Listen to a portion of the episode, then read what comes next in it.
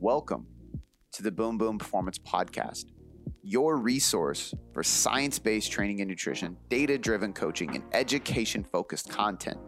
Before we get into this podcast, I just want to say thank you for taking the time to listen and learn with me so that you can apply what you are about to learn, take my strategies, use these tools, and finally have some serious methods to see sustainable success with your physique, your mind, and your life. This podcast was built on the foundation of applied education, and I'm excited for you to be here so you can have that experience with me. Now, without any further ado, let's get on to the show.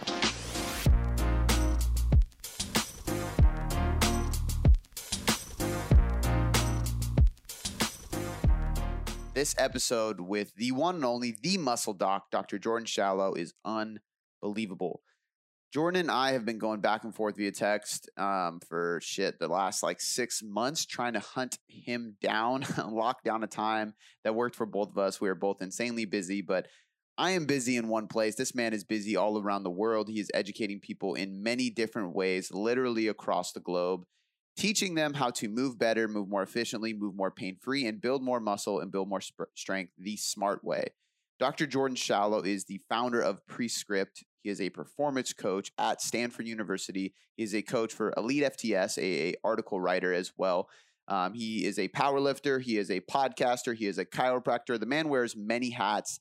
The best way to describe him, in my opinion, is an educator and an interpreter. He is somebody who takes some of the most complicated science on human movement and human anatomy, and he makes it more practical and applicable for the everyday dude and lady too, uh, the everyday person and athlete looking to build more muscle, get stronger, move more efficiently, and stop being in pain.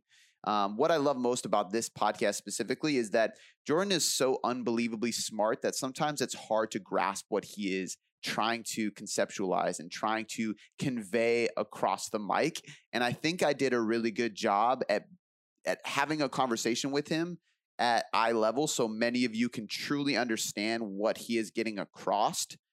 Whereas in person, that can be a lot easier to accomplish. If you go to one of his prescript certification courses, if you go to work with him individually, or if you go to muscle camp that he runs with Ben Pakulski, when you go to these events, which I have not been to unfortunately yet, but when you go to these events, it is much easier to grasp and learn from him when he is right in front of you, getting hands on with you. And it's even easier for me watching him talk to me across the screen. However, what I will say is during this conversation, we brought things down to a level that I think you're going to be more easily able to understand and apply into your training, into your coaching, into your movement practices. So I'm really excited to have Jordan on the podcast, not only because he is a genius when it comes to getting strong, building muscle, and moving more efficiently, but He's a really, really humble and good person. Just the conversations I've had with him on and off air, the dude is just genuine. He's very authentic, and I can't say enough about the guy.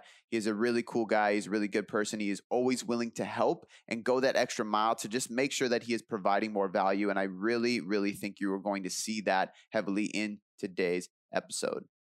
Guys, before we jump into the podcast, I just need to say one quick thing. Do me a huge favor and help me grow this podcast by sharing it. The easiest way for me to grow this podcast, get more listeners, reach more people so they can learn, educate with us, and get better results is for you to share it on your Instagram story. Yes, that is the easiest way possible. No ads, no marketing, none of that stuff. Just organic reach is really the best way. So if you love this podcast, if you enjoy the conversation with Jordan and myself, please do me a favor and head over to Instagram and post a screenshot of this podcast on your story. Tag myself at cody.boomboom and tag Jordan at the underscore muscle underscore doc.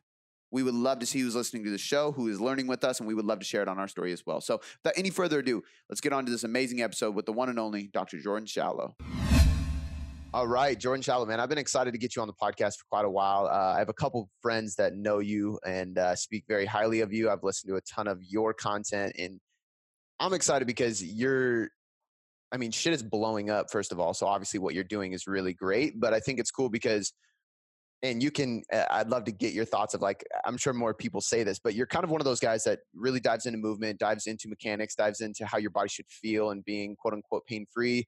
But you're also not like a Gumby skinny yoga guy or the quote unquote chiro with a collared shirt and glasses, like you're fucking huge. So the fact that you actually lift and train and know about hypertrophy and strength and powerlifting, it, it's kind of a perception thing. So I don't want to say like you have to be jacked to be intelligent, but I, but it does show you that you know what you're doing and you actually live what you preach, which I really find respectable. So, um, man, thank you for coming on the show and taking the time. I know you have a crazy schedule. Yeah, no, man, it's a long time, a long time in the works, and it's almost it, it's surprising to me that this hasn't happened earlier, just with like the overlapping circles. But no, I'm excited to I'm excited to do this, man. This has been one that's like on the calendar. I've been looking forward to this one. Hell yeah, man! Thank you. So, uh, the first thing I want to go into is is how this all got started. Like I, I know you've kind of given your story multiple times of the the corporate stuff and the the PT and the chiro stuff, but like at what point did uh the like jacked movement guy or the jacked PT and like kind of combining these two worlds because dude you you help massive bodybuilders you help the strongest people in the world you also help general athletes you help general people that just want to feel better how did this like world of instead of niching into one market kind of combining all these things to achieve essentially one thing of looking, feeling, and, and performing great kind of collide? Ugh, that, man, I don't. I still don't even know what I do. Honestly, like I get like I tra- I travel so much, so I get a lot of points. So I'm like, I'll be in like a lounge somewhere, and someone will like come up and be like, "Oh, sir, can you clear off my table?" I was like, "Oh no, like I don't work here. Sorry, like I'm just waiting for the 10:15 to London." So and then people like, "Oh, like well, what do you do?" And I was like, "That's a great question. I have no idea." um, I don't know, man. Like just just started following, just started chasing down the passion. Like I went to chiropractic college in California, um, started in like 2011, 2012 and graduated in 2015. And it was just, you know, saying yes, working for free, um, and, and helping out like whoever I could. And some of those people were, you know, some of those people were like top level power lifters and, you know, you got some results with them and they had friends and, and but some people were just like people in my DM, like, you know, realizing that I came out of grad school at like 25 it's like you just need experience. So like had a corporate gig got to see a lot of patients there but then like wanting to move more into like the athletic space like being an athlete um like having the mindset of always being an athlete first i think is something that's found me pretty well it has given me a different lens to look through. So like whether it was like you know my role as strength and conditioning coach at stanford have taking on strength and conditioning from an athletics perspective or like you know as a chiropractor and practice in the bay area like all my patients, I'm an athlete first. And that's what started to draw and attract athletes to me. And then you sort of have to reframe the paradigm that gets drilled into you in school. Like in school, they, they just, they prepare you to pass a test really. And like, they don't, they don't really teach critical thinking. They don't really teach creativity, but um, just kind of throwing yourself in and, and, and trusting your own critical thinking skills and just eh, saying yes to opportunities, working for free, and just kind of doing like that's the thing. Now, like I make a bit of money now, like, but this time last year, my bank account was twenty two dollars overdrawn, and I was homeless, sleeping in my office. Like, and I'm I'm as happy now as I was then. Like, it's all the same. And I think that's like that's sort of the fundamental pillar of when this all started to happen. When it's like I didn't really care anymore. Like, like yeah, whatever, money, no money, doesn't really matter. Like, I still work for free a lot. It's like the people I work for free now are, you know, like this, they're, they're higher end athletes, and it's just about proving your worth. Like I think kids these days, kids these days, fuck, listen to me, hey, 29 years old. Back in my day, um, yeah, I think people they come out of school and you know you come out with a decent amount of debt, and like I think there's a sense of entitlement that comes with having these degrees, and it's like fuck that, man, you haven't you haven't earned shit. Um, so that's that's where I'm at, and I think that's where I'm always at, like just trying to keep like a friend of mine, Joe DeFranco, always says the white belt mentality. Um, but yeah, I don't know. That was a circuitous way of answering your question. I don't even know if I answered it, but like that for me is kind of like that's always been the pillar and like never veering too far away from that. Like, you know, the social media or whatever, like the different opportunities I have, but like staying grounded. I think that's that's the key. Um, but starting off is like just I, I I don't know, man. Just do what you're passionate about and this doesn't seem like work. And as cliche as that sounds, I'm finding that to be like more and more true, like every day. So, um, yeah, again, I don't know if that answered your question. I don't know if it did either, but it gave it gave like a good lesson. I think something I repeat a lot because I get a lot of people who, I mean, we we run a successful online coaching business, and I get people all the time. They're like, "Okay, how do I do that? How do I create that?" And I'm always like, man, you gotta like, for lack of being like a Gary Vee guy, you gotta eat dirt for a while. Like there was a long time where I just worked for free. I trained people in the gym for hours every week. I just wrote and posted articles and went places for free, free, free because I just love doing this shit. And then eventually it kind of built up and carried on. It sounds like it's the same with you. And I, and I love that you push that.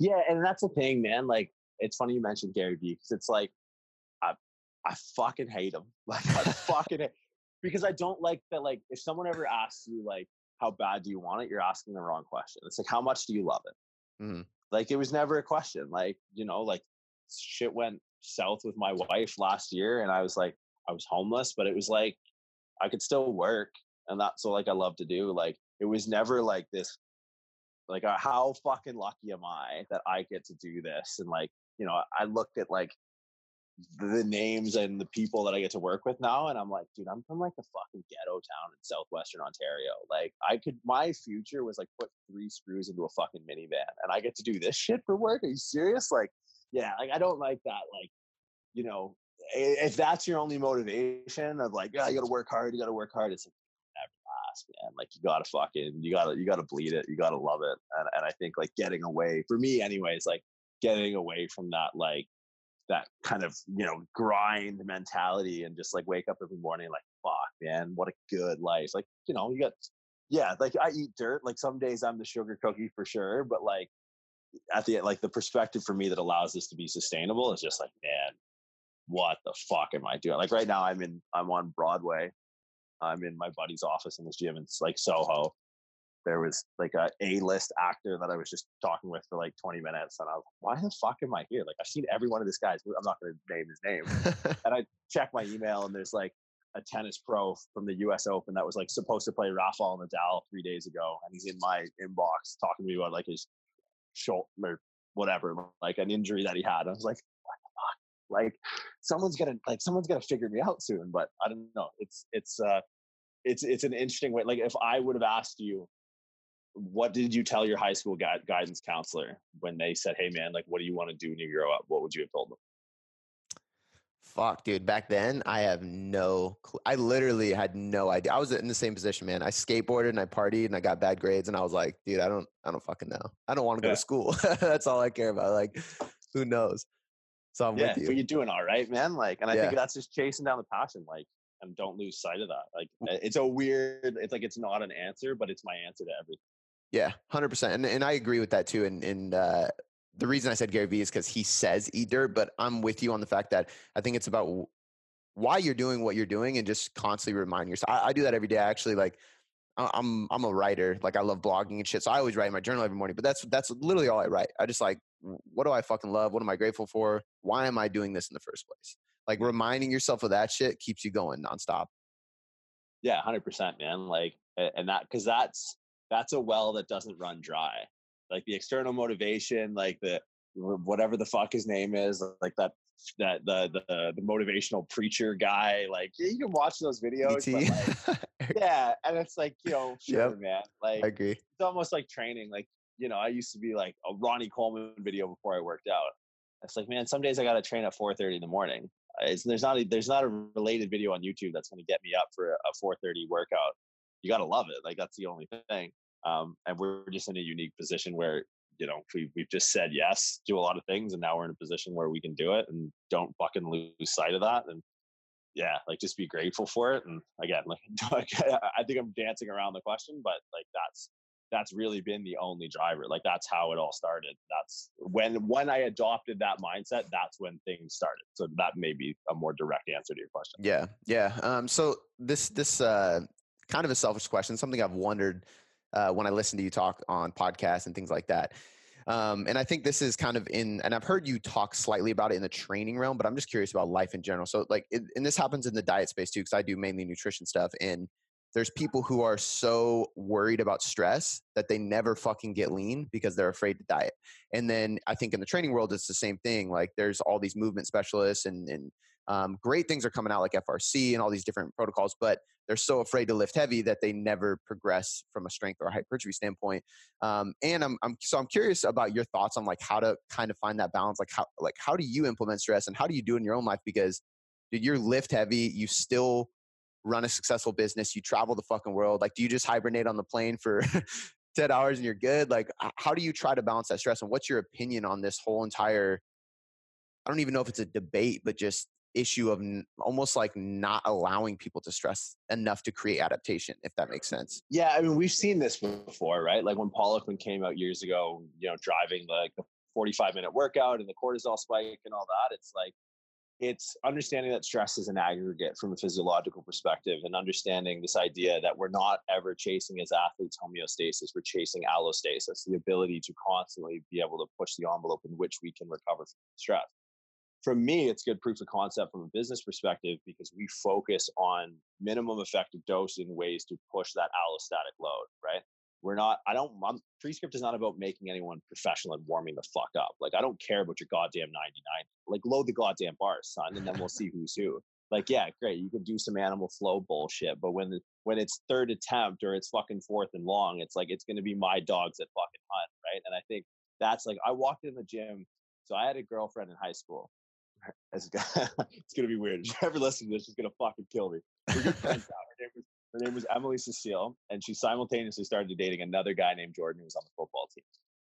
I, I wasn't a big like I was a small kid. I was like a kind of a runt, long hair, glasses, and his best friend was this dude named Travis Sartori. I'll never forget. That guy was a monster. And like I look back now and like relative to what I was in high school, like he was like he was.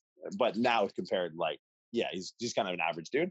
Nice guy. Like again, like none of this is coming from ill will, but like it's all about motivation. Like when I walked into the gym the first day, it was because like someone swiped my girlfriend in the 10th grade and everyone fucking knew about it. And I'll be goddamn for the rest of my life if someone was brave enough to do that again.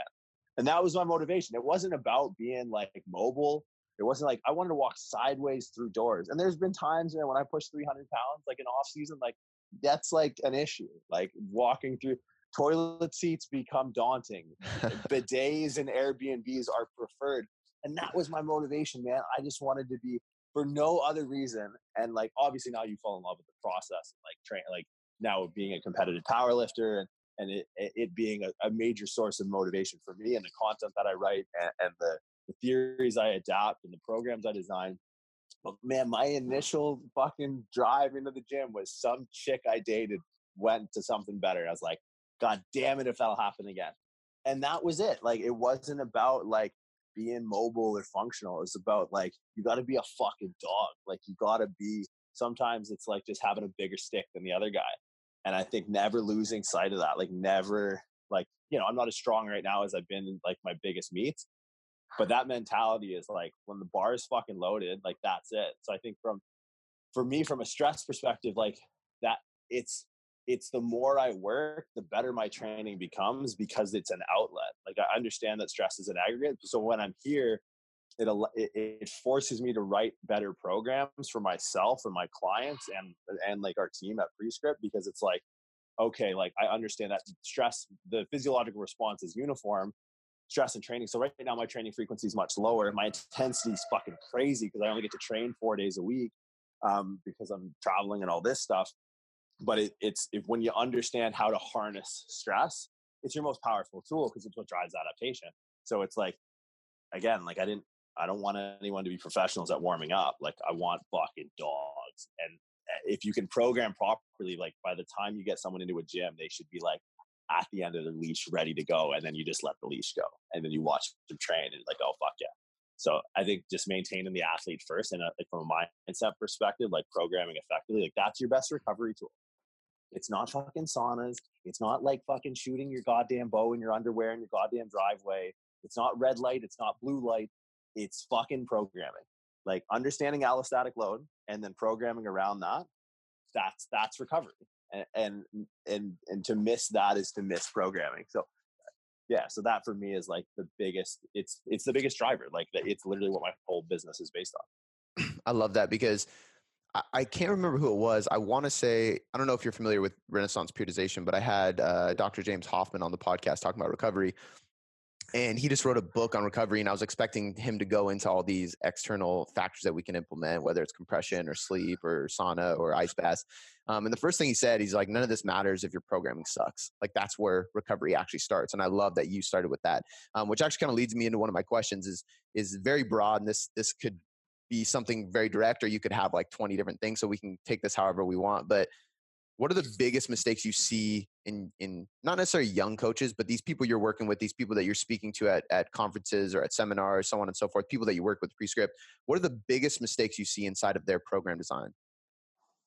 Um the ignoring neurological preparedness like understanding that we it, quantifying stimulus and i'm going to take this um, and adapt it. I have a close friend of mine ben Pakulski, someone I, I present with someone I, I look up to and learned a lot from. Um, and, and he uses it to talk about just specifically hypertrophy training when it comes to programming but i think adapting across the board and, and it was really kind of struck home with me when i heard it because that's essentially what we do is like you can't quantify a stimulus until you can qualify it right? So and this is where the mobility and stability and strength sort of like the tagline and sort of the mantra at prescript started was like eh, you know if, if you're starting each workout with different ranges of motion different levels of stability like all transient things like if i get off if i was on a 15 hour flight from melbourne to la like when i get off that plane it's like i am not as mobile as i am if i you know just lectured for eight hours i'm on my feet all day. So it's like, okay, before we get to the starting line of every workout, before that first set hits and the first work set hits, I want to make sure that I have these gatekeeper drills that I know that I'm starting every workout from the exact same starting point of neurological preparedness. I have the same range of motion and I have the same level of stability that'll predicate my output. So I know then everything that's quantified after that starting point is now a, is now subject to good or bad programming from uh, progressive overload, periodization or uh, block periodization, uh, undulating periodization, whatever the strategy is, I know that for every workout, the results I see from my clients is that that's real. That's nothing is a false negative or false positive. It's it's quantified from the same starting position because there is that progression to make sure, regardless of circumstances, workouts are starting from the same relative starting point every single time. Imagine being a nutrition coach. Like here's an example. Like imagine being a nutrition coach and your clients are always weighing in on different scales. It's like, well, fuck. I'd rather you have an inaccurate scale that you weigh in on every day because at least it's relative to the same thing. Right. Right. So that's kind of how the periodization and the programming, that's what's missed a lot is the integration of like, because like you said, you know, there's this woo woo fucking 9090 FRs and not to pick on FRC, kind of. Um, but there's a whole market of like, you know, warming up. And then you hear you have this working out and it's like, okay, how do we take the minimum effective dose of this, plane specific and goal specific and, and athlete and symptom specific and integrate it with the actual training itself and again like this is this is the main piece this is a this is an exponent right if we can set the workout to a greater exponent we're going to yield much greater results so that's kind of the biggest thing i see is, uh, is the dissonance between these two camps because when people embody this they're embodying one or the other wholeheartedly. It's you know, it's the old school West Westside guys and fuck me. I'm like, I write for Elite FTS. Like I know what I know a couple old school guys who are like, oh, like you don't need to train core, like squat, bench, and deadlift is core. It's like you don't need to stretch, like you're gonna make yourself weaker and all this stuff. It's like, Grandpa, you can't say that anymore. Like it's fucking 2019. And then like, you know, you got these like namaste in a fucking a headstand pose guys that it's like, listen, man, like I'm I'm gonna steal your girl. Like, I'm, like that's you know, and I, I'm obviously being facetious, but like you know, like the dog's got to hunt. It's like, what are you gonna do? Like, fold yourself up into a pretzel when shit pops off? Like, that's kind of the thing. Um, he apologizes. I'm in his office and he apologizes. Get out of here. Get out of here. Um, you're making a cameo appearance in this, Don. Hey, buddy, how you doing, man? Cody. Oh, hey. Nice to meet hey. you, brother. Hey, you've been on. You've are already been on the podcast, man. I was going to ask if it was Cody, you. Cody McBroom. You've been on the Oh, podcast before, brother. brother. That's Yeah. good, brother. Boom, boom. That's right. You get it, So there you you go. To get two for one. Um, it is a small Yes. world, man. isn't it?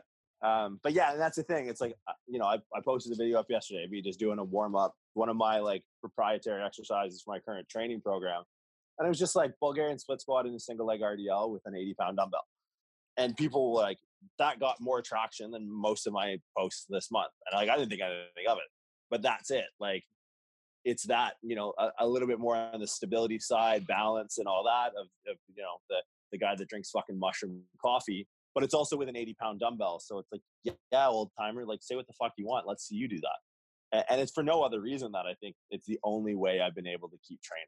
So imparting that, um, that evidence based approach is like, I can find the research. I know the research. I have clinical experience and then imparting that on patient values. Like that's evidence, that's evidence based. So I think coming from like an unimpeachable standpoint, that's been something that when I teach that to my clients or, or to our students or to our coaches, at the very least, people will say, I get it. So that's, I think, the biggest blind spot right now is an effective integration of what, you know, some guys go too far with on the mobility and stability side. But let's not lose sight of what we're doing here. Like the goal is, you know, getting like fuck off strong is always the goal. That's why I walked into the gym the first day. Um, and just knowing that at a certain point, you know, my the stability and mobility became a bottleneck to how much size I could put on, how much strength I could accrue, and now i'm just trying to equate for that bottleneck and teach people how to pre preemptively strike that as a as a blind spot in their training I love that, dude. It's almost like a prerequisite to make your training more effective, and it kind of relates to something I've been talking about because there's a, like you you're probably familiar with this. Volume is everything now for hypertrophy. It's just like as far as all the studies go, it's just like more is better. And I've told a lot of people is like volume is a driver of hypertrophy, but if it's not effective volume because you don't have this prerequisite that you're talking about that actually neurologically and physically prepares you for the training, or your form is just dog shit and you have horrible exercise execution, it's all junk volume and it's just breaking your nervous system down. You're just getting neurologically fatigued and not growing, essentially. Would you agree with that? Is that kind of your way of thinking in a sense? So for hypertrophy specifically, yeah, like volume, volume. This the, the prevailing research of volume is is almost dovetailing off of like where time under tension was really big in the literature like a few years ago mm-hmm. both of which are obviously you know they're they're saying kind of the same thing but it's un, like i have a friend luke tulloch who put it really simply it's like you're putting tension across fibers essentially but if we really wanted to go into the weeds of hypertrophy like unless we're starting to talk resistance profiles and strength curves we're not having the conversation right like something like time under tension or volume like eh, it, I don't know how deep into the weeds you want to go on this, but like think of like a bicep curl. Like there are several variations of bicep curls. Some are totally redundant. Some the the machine you're working on doesn't match the strength curve of the particular muscle of the person that's using it. And then sometimes the programming of that bicep training in a in a week of programming doesn't make any sense, or the exercise order within a workout doesn't make any sense. So, like from a hypertrophy perspective, if you can effectively superimpose with the right amount of stability through the rotator cuff and the serratus for maximum output, or you're looking to just externally stabilize, like you know a single arm preacher dumbbell curl, it's like yeah, you, you could have no rotator cuff and kind of pull that off. But if stability is equated for internally or externally, then it comes down to like exercise like execution and superimposing the right tempo based off the resistance profile and the strength curve.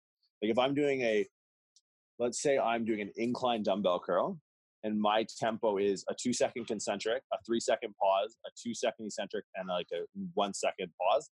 That is that's stupid. It doesn't make any sense. The incline dumbbell curl is an exercise that is meant to overload the strength curve in the fully lengthened position of the bicep, shoulder extension, elbow extension, pronation of the wrist, depending but here we're spending based off of the tempo we're spending you know a greater percentage of that time based off that four second or the four number uh, tempo designation in the fully shortened position. It's like well if we wanted to do that that would be a good tempo for like a spider curl but not a great tempo for an incline bicep curl right? So time under even like down to the to the rep based off of each rep in a set each set in an exercise each exercise that accumulates volume in a training session each training session and its frequency that accumulates volume in a week it's like if we bring it right down to the base level code, it's like if we're not getting this shit right, like we're not superimposing resistance profile and strength curves, putting those in order that makes sense based off of fully lengthened, mid range, and fully shortened positions, whether that's in a session or in a week or in a block or like whatever your goal is, picking the right frequency based off skill acquisition or output, picking the right amount of rest periods based off the rep ranges, picking the supplemental mobility and stability drills that are going to increase the output, like if you're not doing that shit first you can show me like oh so and so at all this uh, at 2018 journal of whatever the fuck it's like it doesn't matter like it does not fucking matter. So it's like i look at research and i go huh that's neat. Get the fuck out of here because it's like i know that I go, and it's and it's to no fault of any researcher like they could have these thoughts in their head but it's just it's so specific that it's like look i got a client I'm going to control as many variables as I have. I'm going to understand the subject. I have a hypothesis. I'm going to take really good starting metrics and I'm going to retest at the end. I'll take the scientific method all day over any single research study. How much inside of that? how much exercise uh, how much does exercise selection play a role um, from a variation standpoint like are you are you more like hey let's master this one movement and we can repeat it over and over again because you're going to be able to progress for a long time on it or do you like to use like you use the curl for example um, and actually speaking of research there actually was just a really cool study that my friend is his first publication that he's got published down in florida um, christopher barakat shout out to him but they basically put the shoulder and elbows in different positions for the curl. So the one group did neutral shoulder position, curl, nine sets. One group did shoulder extension, neutral, and then shoulder flexion. So spider curl, incline bench curl, so on and so forth. Same volume, but the group with very joint positions actually grew more. And from my understanding, it's it's very similar to what you're saying. Like you are putting, uh, I believe, different resistance and strength curves in motion, and that volume is is more effective, even though it's the same volume as as the other group. Does that make sense? Yeah, yeah, no, and I think I know uh, he's I know Chris. I, I, he does a lot of nutrition coaching, natural bodybuilding, that kind of Yep. stuff. Yeah, he's Really a, good dude. smart dude. Yeah, hundred percent. And I, yeah, I, I think as long as we're equating for the fundamentals that go into that, like the base level code stuff, I think variation is great. I think variation, but also understanding that it's you know you're trying to build you know exercise as a skill, which I don't think a lot of people respect the skill of exercise. It's like you know, like if I go swing a fucking golf club, like if I go upstairs in Don's gym right now and, and take it to one of the tubes, like I'm gonna swing it three times. I'm gonna get pissed and I'm gonna break the titleist over my knee. Like I'm not gonna get better, right? But at the same time, it's almost like like look at something like West Side and the way they program for like strength back in the day.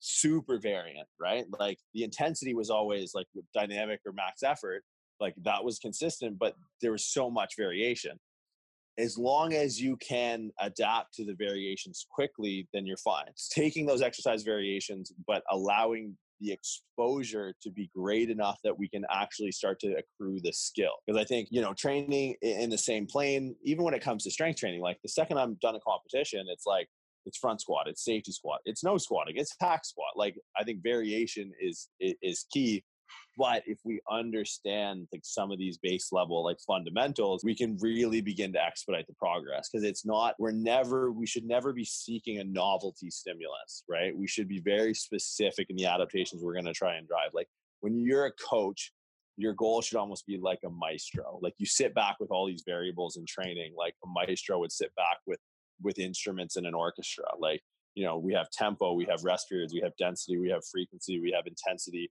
we have this idea of resistance profile and strength curve. We have exercise order. We have um, like we have some of the mobility stuff. We have some of the stability stuff. We have so many different. Like it's not just volume and intensity anymore. Like we should know from a like from a coach's standpoint, like every single instrument we should almost know how to play. And then we can sit back as a maestro. And this is where programming for me becomes so much fun because you can sit there and like you can just fucking just start doing one of these, right? And start making like a very resonant, a very harmonious program that ends up, you know, on surface level, my clients just see reps and sets. It's great. Like when prescript programming goes out, like, cause no one wants to lose sleep over this shit like I do. Like, we spent 30 minutes going over like my theory on like execution of the walking lunge. She's like, Don was like, you're, you're fucking out of your mind, man. Like, just do the goddamn walking lunge but I think there's so much that can be done when it comes to like the devils in the details that if by the time this reaches the end user, it's just reps and sets, great. But know that that's just the tip of the iceberg. That know from a coach's perspective, we've we've taken into consideration how this exercise exists in the full, you know, in that full symphony of the of the program itself. I love that, dude. I think it's it's needs to be heard more because there's a lot of people that look at research, or there's even this is the difference between like researchers and coaches as well, because there are, and this is not a bash of researchers because they're great researchers, but there's researchers who don't coach a ton of people, so they put out information, and then some other online coach looks in, at an abstract and calculates volume, and boom, they have a program. So things are mismatched, things don't make sense. There is no prime or activation phase going into the program, prerequisites, all this stuff. So I love that you're breaking it down this way because I actually haven't heard you break it down like this on another podcast, man. So I'm really glad we kind of went this route, which was completely off script, but I think people are going to get a ton of value from it.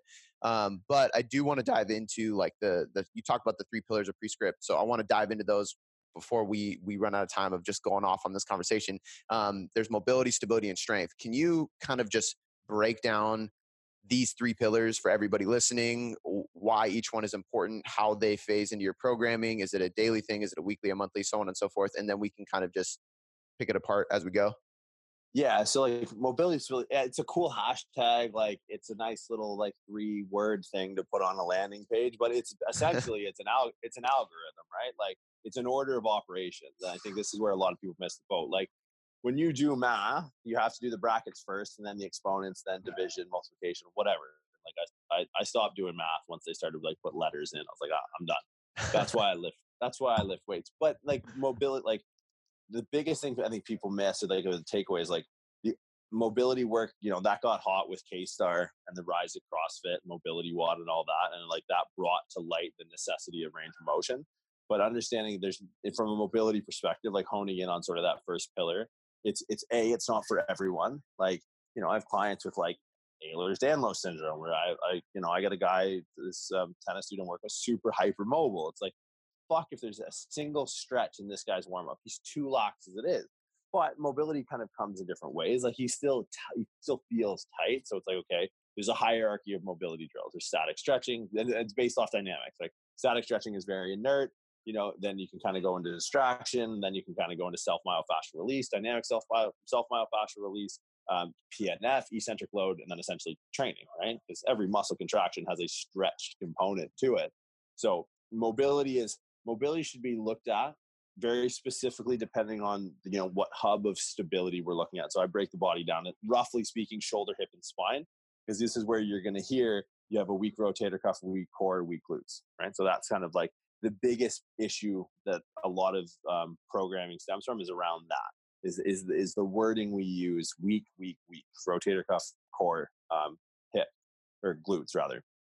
So for me it's like okay do i have the adequate range of motion not for a particular exercise but do i have the adequate range of motion to get in positions of instability for the hub of stability that i'm trying to train? Because that's that's the linchpin that's the proprietary shit is understanding that like because how many clients have i had like when i was a kid when i was still a trainer that would come in and be like ah like i don't get it like i stretch all the time and i'm tight and they you know, you stretch them and they get into like an overhead position, then you fucking, all right, we'll do dumbbell overhead press. You're good now.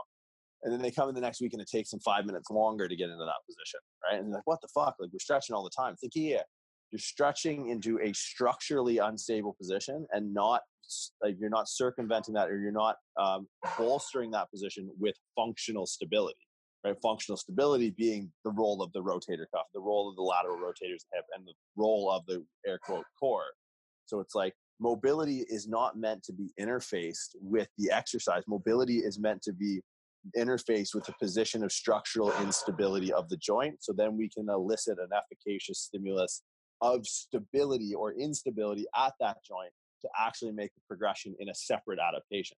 Right. So what do people end up doing?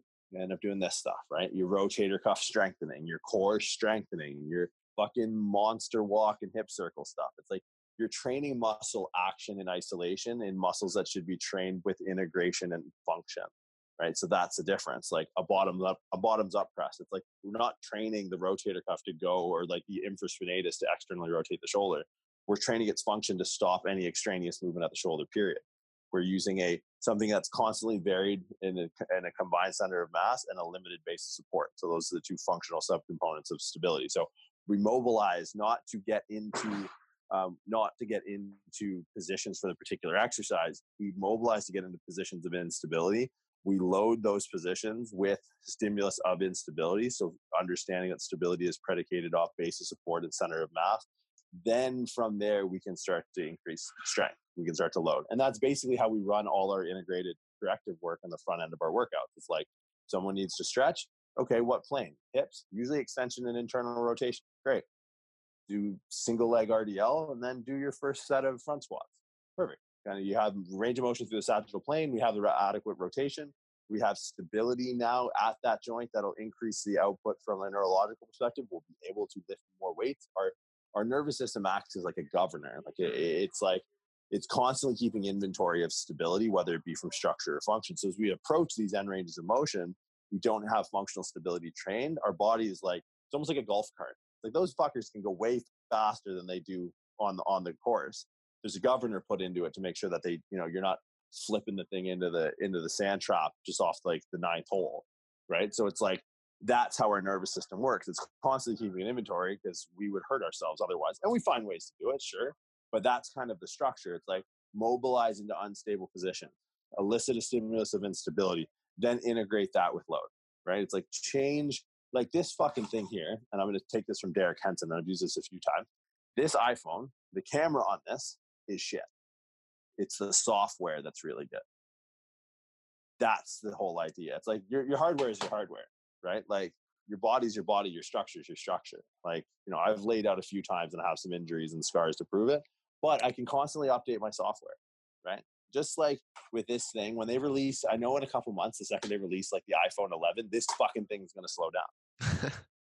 but you know, once I approach my 30th birthday, I shouldn't be able to. I shouldn't have to slow down. I should be able to update my software, and that's it's that algorithm algorithm in which you go about changing your software.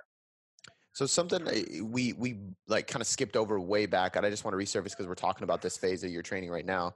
How long does this period take within a session? The reason I ask that is because you you kind of mentioned it. There's people that basically just slap 225 on the bar, let's go, and they just get right to it.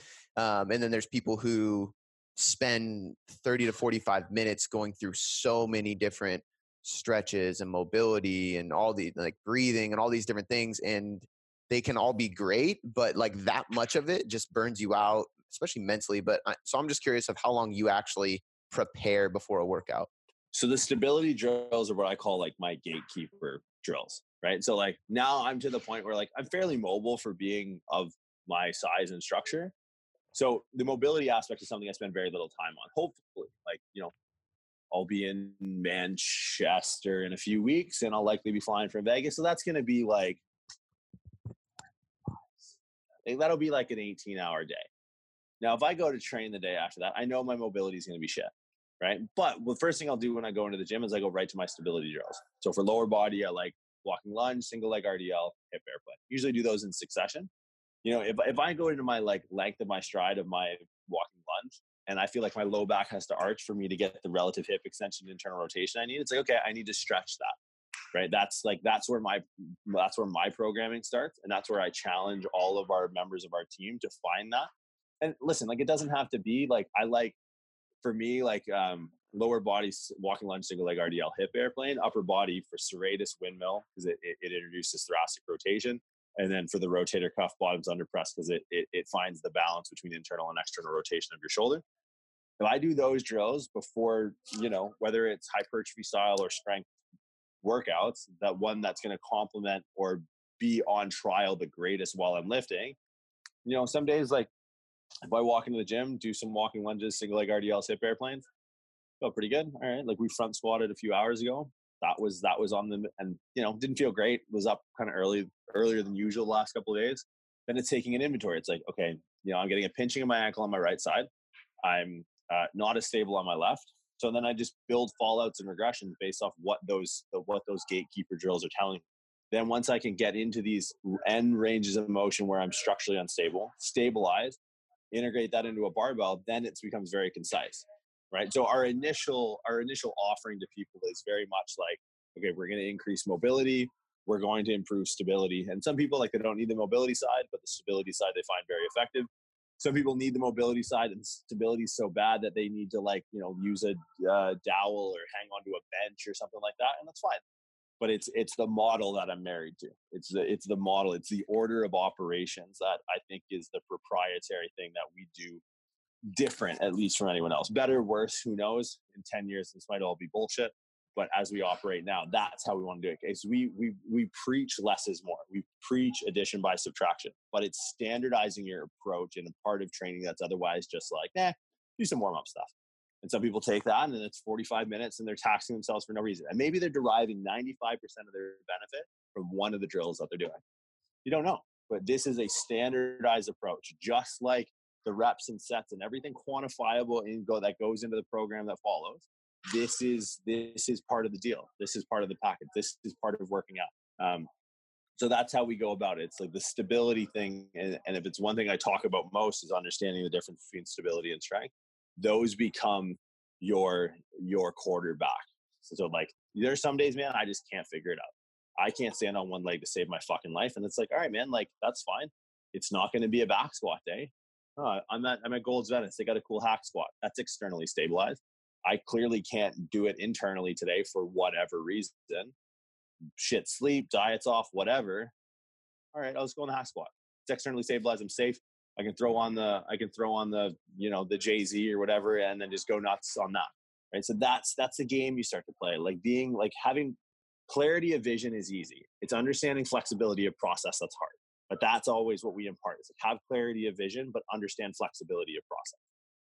I love that, dude. That breaks it down really well.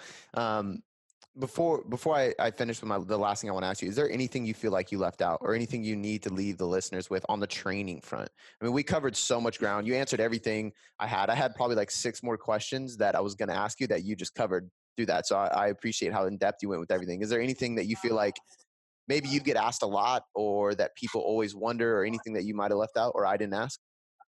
It's hard to say, man. Like, fuck, I could talk about this for days. Like, yeah. I could, and I do. Like, most of my courses are three days, and it's just, it's hard to say. I would say, like, to impart is like, there's no such thing as a bad exercise.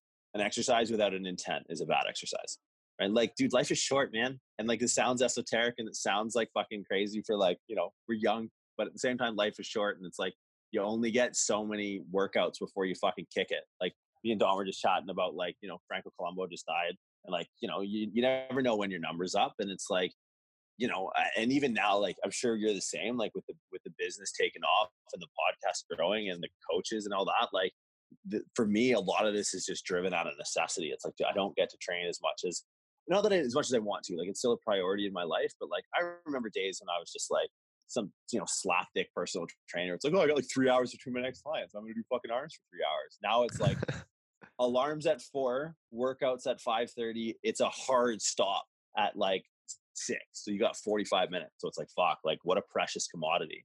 Every set, every rep, every mobility, every stability drill has an intent and fucking purpose. So it's like there's no such thing. People like, oh, like what do you think of this exercise? I'm like, yeah, I mean, it's a cute parlor trick. Like, look, he's standing on his toes. That's fantastic. It's like I don't know a position or an athlete or an imbalance or a reason why I would do that but you know if it makes him happy sure but if you can describe to me what the that intent of that exercise is in a workout the intent of that workout in a week the intent of that week in a block that block in a cycle okay yeah i'm on board with that and i think that's the challenge for coaches. It's like fucking own your shit man. Like you know people are paying you to to provide like a, a product and a service it's like if you're not putting that level of like effort into it you're, you're, you're fucking leaving us with a really bad name.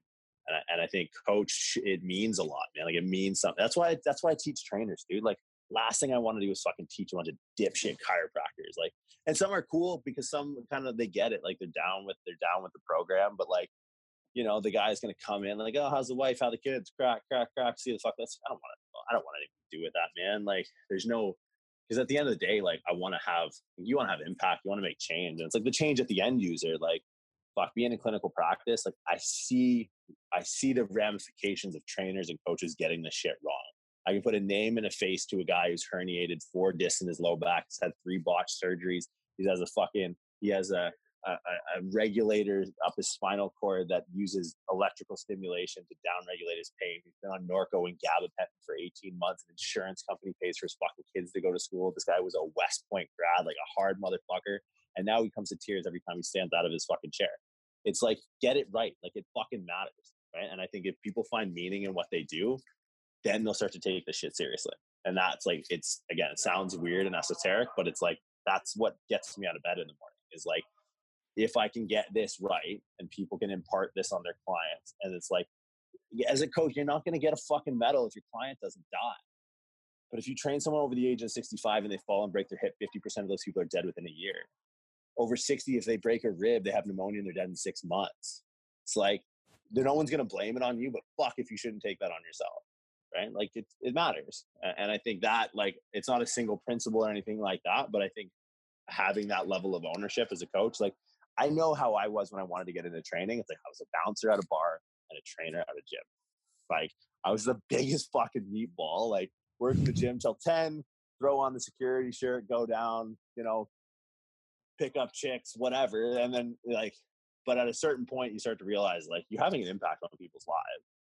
That's huge. Like you know, like I don't think trainers get. I, a, I don't think trainers get the respect they deserve, or coaches get the respect they deserve. But I think it's the deserving part because there's a lot of people out there who don't take it seriously. So if we can start to see a, a shift in, in the way we look at things and the ownership we have over the jobs that we do, I think it like I think people will really start to value trainers and coaches.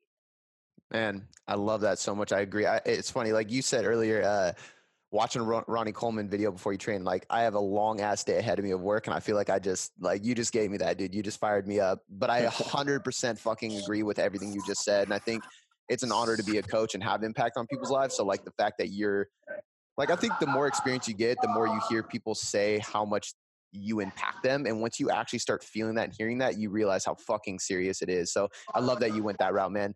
Um, the last thing I want to ask is um, the obvious. Uh, I'm going to put everything in show notes, like shout out anything that you want people to go check out. Um, and then I love just like a, a, quick nutshell of like, dude, where are you taking all this? Like, what's the what's the big plan? Like, I, I'm sure you don't know exactly what that is because things change, but like, what's in in the near vision, and what do you have going on right now for people to check out? Yeah, so the real exciting thing that we're rolling out, unfortunately, it's it's it's sold out at the moment, uh, and, and, in efforts to keep quality high, we won't be rolling it out again until the new year. Um, but we're running our, our certification course through Prescript online, and just by the time people have reached my doorstep and, and like our doorstep at Prescript, they've they've kind of do that. They've done this Shawshank mile full of shit, like army crawl through the internet, and what we think to be like not bad information, but maybe not thought to the level that we think about things. Um, so the online certification course, our level one that we offer online, we're taking um, we're taking waitlists right now for January. Our waitlist is half full for our January course, a 16 week course that um, that we teach online. Um, right now, doing a lot of exclusive stuff with um, uh, with some commercial not commercial gyms, but a uh, commercial gym in Canada called Good Life Fitness, um, and then uh, should be by the time this goes up, um, with ultimate performance in, in, a handful of countries across the world.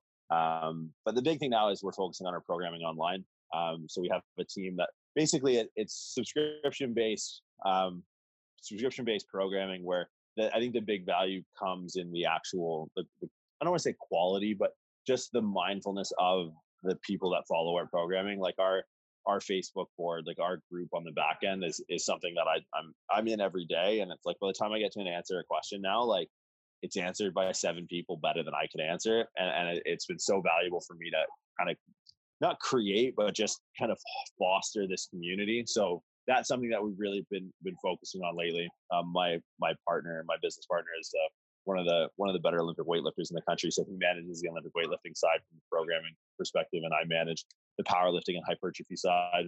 And it's constantly updating. It's not just like here's eight weeks go. It's like I just started the hypertrophy program um, with a lot of our team members September 1st.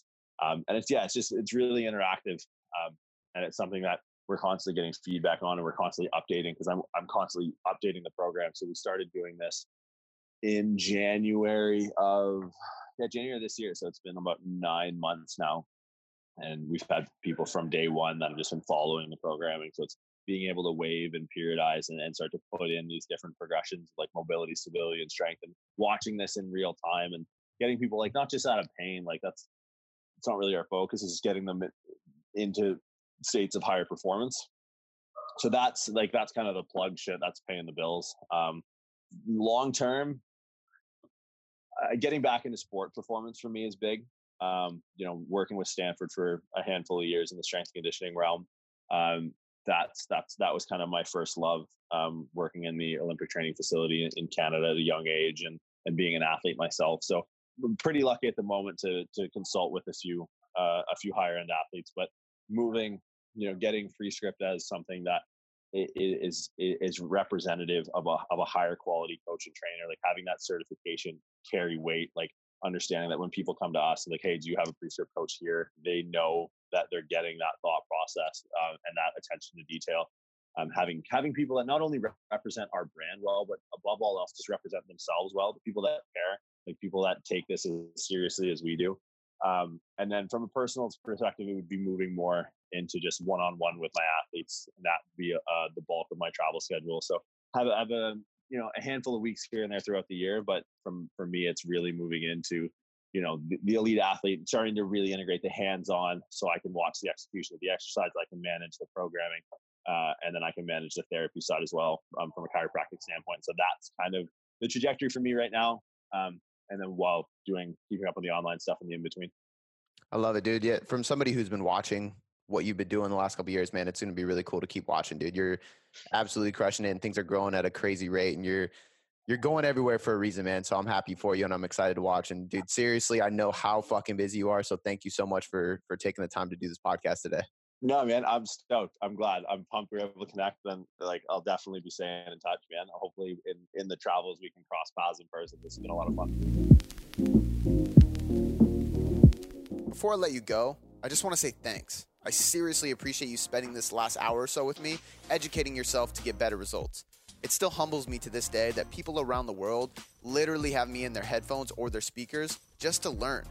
It's so empowering, and because of that, I have three quick things for you. The first one is a personal favor. Please leave me a five star rating and review on iTunes.